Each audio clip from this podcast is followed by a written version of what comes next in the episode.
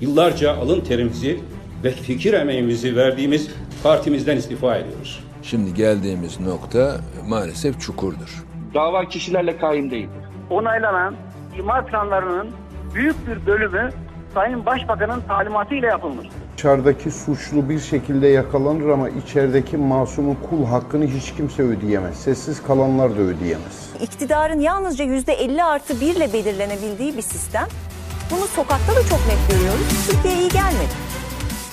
AKP'li Cumhurbaşkanı Tayyip Erdoğan'ın sağlığıyla ilgili görüntüler bazı isimleri tedirgin ediyor. Erdoğan'ın gideceği konuşuldukça U dönüşü yapanların sayısı da hızla artıyor. Eski AKP'liler de saray rejimine eleştirinin dozunu yükseltiyor. Erdoğan artık yürümekte ve cümle kurmakta zorlanıyor. Canlı yayınlarda uyukluyor. Muhalefet de Erdoğan'dan sağlık raporu istiyor. Anayasanın ilk dört maddesini değiştirme fikri CHP'nin ve dolayısıyla tüm CHP'lilerin iradesi midir? Yoksa Kılıçdaroğlu'nun kişisel fikri midir? Gelin ellerini yıkayıp günahlarından kurtulacağını düşünen isimlerden bazılarını paylaşalım. Fatih Tezcan AKP yanlısı Fatih Tezcan'ın 4 ay önce yayınladığı videosu kısa süre önce yine gündem oldu. Tezcan videosunda takipçilerine çok üzüleceğiniz haberler alacaksınız dik durun diyor. Olduğunda anlayacaksınız. Unutmayın dava kişilerle kaim değil tavsiyesinde bulunuyor. Tayyip Erdoğan'ın tırnağı kanarsa eğer siz bu ülkede başınıza neler geleceğinden haberiniz var mı? Neleri kimlere kimler nelerden toplayacağız?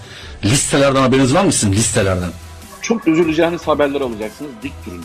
Çok ağlayacaksınız yani. Çok üzüleceksiniz. Dik durun. Olduğu zaman anlarsınız dediğimi. Şeyi unutmayın. Dava kişilerle kaim değildir. Onu unutmayın. Osman Can 17-25 Aralık döneminde AKP'nin karar alıcıları arasında yer alıyordu Osman Can. Eski milletvekiliydi. Partinin gezi sürecinde radikalleşmesini gözlerimle gördüm dedi. Sarayın KHK'larla nasıl bir dönüşüme imza attığını da anlattı Osman Can. KHK'larla sistemde çok ciddi değişiklikler yapıldı ve bunların hepsi anayasaya aykırıydı ifadelerini kullandı. Erdoğan Bayraktar 17-25 Aralık döneminin Çevre ve Şehircilik Bakanı Erdoğan Bayraktar bir başka tövbekar. O dönemde yolsuzluk ve rüşvet soruşturmalarındaki belgelerin doğruluğunu kabul etti. Tayyip Erdoğan'ın kurduğu çark deşifre oldu. Erdoğan'ın kendisini hırsız çuvalının içine koyarak bakanlıktan atmasına ise tepki gösterdi. Rüşvet ve yolsuzluk ifadelerinin bulunduğu bir operasyon sebebiyle istifa ediniz ve beni rahatlatacak deklarasyon yayınlayınız şeklinde tarafıma baskı yapılmasını kabul etmiyorum. Soruşturma dosyasında var olan ve yasalara uygun olarak onaylanan imar planlarının büyük bir bölümü Sayın Başbakan'ın talimatıyla yapılmış. Bülent Arınç Kısa süre önce İstanbul'da Öze Dönüş platformunda konuştu. Yakın zamana kadar Cumhurbaşkanlığı Yüksek İstişare Kurulu üyesiydi Bülent Arınç. Son yıllarda yapılan hukuksuzluklara dikkat çekerek gemiden nasıl indiğini anlattı. Yaptıklarımla iftihar ediyorum, 2015 sonrasında olmadığım için hiçbir mesuliyet kabul etmiyorum dedi. Abdullah Bey'in eksikliğini Bülent, Bülent'in eksikliğini Tayyip Bey kapatırdı. Böyle bir kadroyduk, şimdi kimlere kaldı görüyorsunuz diye de ekledi. Arabasında kokain çekenlerin genel merkeze alınmalarına kızdı. Tespitiniz çok doğru. Şimdi geldiğimiz nokta maalesef çukurdur. Geçmişte bulunduğumuz nokta politik açıdan diyorum. Zirveydi. Veya zirvenin etekleriydi. Ama şimdi sinirler hakim. Kamplaşmalar hakim. Nefret hakim. Siyasette nefret dili olmaz. Mustafa Destici Cumhur İttifakı'nın küçük ortağı Büyük Birlik Partisi'nin genel başkanı Mustafa Destici, 2018'de AKP'den milletvekili seçildi. İktidarın yanlışlarının ittifak ortağı diye kendilerine yüklenmesinden yakındı. Biz Cumhur İttifakı'nın üyesiyiz ama hükümetin üyesi değiliz. Bunu hak etmiyoruz dedi. Biz de Büyük Birlik Partisi olarak yaptığımız görüşmeler neticesinde özellikle Sayın Cumhurbaşkanımızla biz de bu ittifakı desteklediğimizi ve ittifakın içerisinde yer, alaca- yer, yer alacağımızı ifade ettik.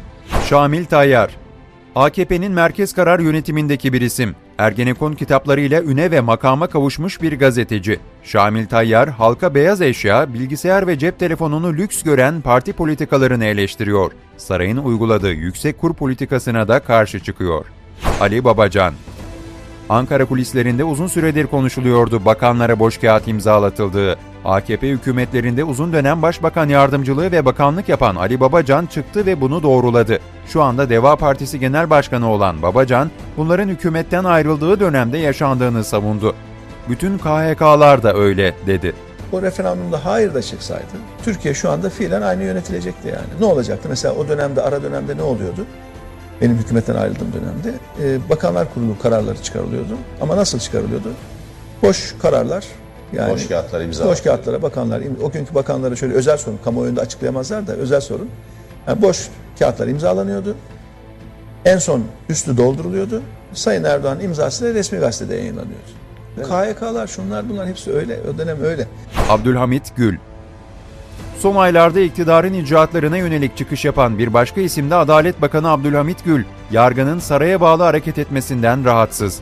Gül, yargıyı yargıya bırakacak bir hukuk kültürünün oluşturulmasını istiyor. Lüks ve büyük adalet binalarıyla övünülmesini eleştiriyor. Gül daha önce de hukuksuz kararları sahiplenmemiş ve tek bir yargı mensubuna talimat vermedim demişti. Yargı bağımsız olacaksa herkesten bağımsız olacak. Sadece Süleyman Soylu'dan bağımsız olması yetmez. Saraydan da bağımsız olacak. Yargıyı yargıya bırakın işini yapsın diyoruz. Yargıyı yargıya bırakacak bir hukuk kültürünü medyasıyla, siyasetiyle, akademi ve sivil toplum kuruluşlarıyla hep beraber oluşturmamız gerekmektedir. Süleyman Özışık Çete lideri Sedat Peker'le olan ilişkileri ortaya çıkmasından sonra gazeteciliği bırakan Süleyman Özışık da son günlerde ilginç açıklamalarda bulundu. KHK ile kamu görevinden ihraç edilen binlerce kişinin dosyasını İçişleri Bakanı Süleyman Soylu'ya verdiğini açıkladı. Bu insanlar eğer masum çıkmazsa hesabını benden sorun dediğini anlattı. Sonra da hepsinin görevlerine iade edildiklerini belirtti. Dışarıdaki suçlu bir şekilde yakalanır ama içerideki masumun kul hakkını hiç kimse ödeyemez. Sessiz kalanlar da ödeyemez. Gerek Süleyman Soylu'ya, gerek o hal işlemleri komisyonuna, gerek e, diğer mercilere bugüne kadar masum olduğuna inandığım binlerce insanın dosyasını götürdüm. Dedim ki bu insanlar eğer masum çıkmazsa hesabını benden sorun dedim. Ve araştırmalar yapıldı. Hepsinin bir iftiraya kurban gittiği ortaya çıktı. Hepsi iade edildi. Nagehan Alçı Kamuoyunun yandaş gazeteci olarak tanımladığı Habertürk yazarı Nagehan Alçı da tövbekarlardan. Son günlerde başkanlık sistemine karşı çıkıyor. Güçlerin tek elde toplandığını söylüyor. Saray rejimi konusunda kendisini yanılmış bir gazeteci olarak tanımlıyor. Atatürk Türkiye Cumhuriyeti'ni kurmuştur. Başarılı bir savaştan çıkmıştır ama Atatürk bir diktatördür. Ben zamanında doğru işleyen bir başkanlık sisteminin Türkiye'ye fayda getireceğini söyledim. Ee, ve hala da aynı yerdeyim. Güçler birbirini dengeleyebilse bu e, e, Türkiye'nin önünü açar, Türkiye'nin demokrasisini açar. Ama mevcut sistemin e, bugün geldiğimiz noktada belli yerlerde tıkandığını görüyoruz. Yani Türkiye'de güçün belli bir yerde konsantre olduğu, e, yargının ve özellikle meclisin güç kaybettiği bir tabloyla karşı karşıyayız. Bu seçim sistemi yani iktidarın yalnızca yüzde 50 artı 1 ile belirlenebildiği bir sistem. Bunu sokakta da çok net görüyoruz. Türkiye'ye iyi gelmedi. Mehmet Metiner AKP eski milletvekili Mehmet Metiner eleştirilerini özellikle isim vermeden yapıyor. O koltuğa oturanlar kendilerini ölümsüz sanıyorlar diyor Metiner. Erdoğan'ı kısa zaman öncesine kadar koşulsuz destekleyen Metiner şimdi şu tavsiyede bulunuyor. Gücünüz elinizden gittiğinde ne hale düşeceğinizi görmek için dönüp tarihe bakın. Yani muhalefetimiz her şeyi kötü göstermekle, iktidarımız da her şeyi hiçbir sorun yokmuş gibi göstererek yanlış yapmış olur. Biz hükümetiz evet, partimiz hükümet evet. Dolayısıyla ekonomik bir başarısızlık varsa, eksiklik varsa, yoksulluk varsa bu tamamen hükümetimize aittir. Kemal Öztürk Anadolu Ajansı'nın eski genel müdürü Kemal Öztürk de son dönemin itirafçıları arasında. Başbakan olduğu dönemde Erdoğan'ın basın danışmanlığını yürüttü Öztürk. Bugün bağımsız gazetecilik yaptığını söyleyenlerin kendilerine ertesi günün gazete manşetini gönderip uygun mudur diye sorduklarını açıkladı. Basın danışmanı iken kimsenin ekmeğiyle oynamadım dedi. Basın danışmanı iken e, gönül rahatlıkla, rahatlığıyla şunu söyleyebilirim. Hiç kimsenin ekmeğiyle oynamadım. Hiçbir köşe yazarının kalemi susturulsun diye kimseyi aramadım ve müdahale etmedim. Net. Yani bu konuda Mesela birisi şöyle bir şey söyleyebilir bir köşe yazısı, bir köşe yazarı, Bize gazeteci. kurdu Ben onun yüzünden işten atıldım diyebilirse çıkar karşıma ben bunu kendisiyle konuşurum. Akif Beki AKP'yi en sert eleştirileri yapanların başında Erdoğan'ın ilk danışmanları arasında yer alan Akif Beki geliyor. Son yazılarında başkanlık sistemini başından beri eleştirdiğini anlatıyor Beki. Tek adam rejimini ve iktidar tarafından her fırsatta halka tasarruf önerilmesini de eleştiriyor.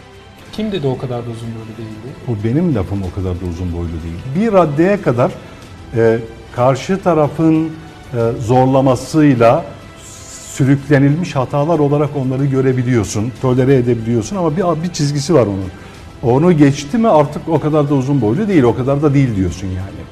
Ahmet Davutoğlu AKP'nin başbakanı olduğu dönemde Suruç katliamını organize eden IŞİD'lileri öfkeli çocuklar olarak nitelendirmişti Davutoğlu. 2019 Eylül'ünde AKP'den gözyaşları içerisinde istifa etti. Bugünse canlı yayınlara çıkıp 2016 sonrasında AKP'nin güç yozlaşması yaşadığını anlatıyor. Erdoğan'a atıfla Türkiye bir kişiden büyüktür diyor. Ekonomik kötüleşmenin son 5 yılın eseri olduğunu vurguluyor. Yani IŞİD dediğimiz yapı bir çekirdek olarak e, radikal, terörize bir yapı gibi gör- görülebilir. Eğer Irak'ta bizim hep tavsiye ettiğimiz gibi, dostça, kardeşçe tavsiye ettiğimiz gibi Sünni Araplar dışlanmamış olsaydı süreçten e, bugün Musul ve Ambar gibi ana damar Sünni Arap vilayetlerde böyle bir öfke birikmesi olmazdı. Yıllarca alın terimizi ve fikir emeğimizi verdiğimiz partimizden istifa ediyoruz.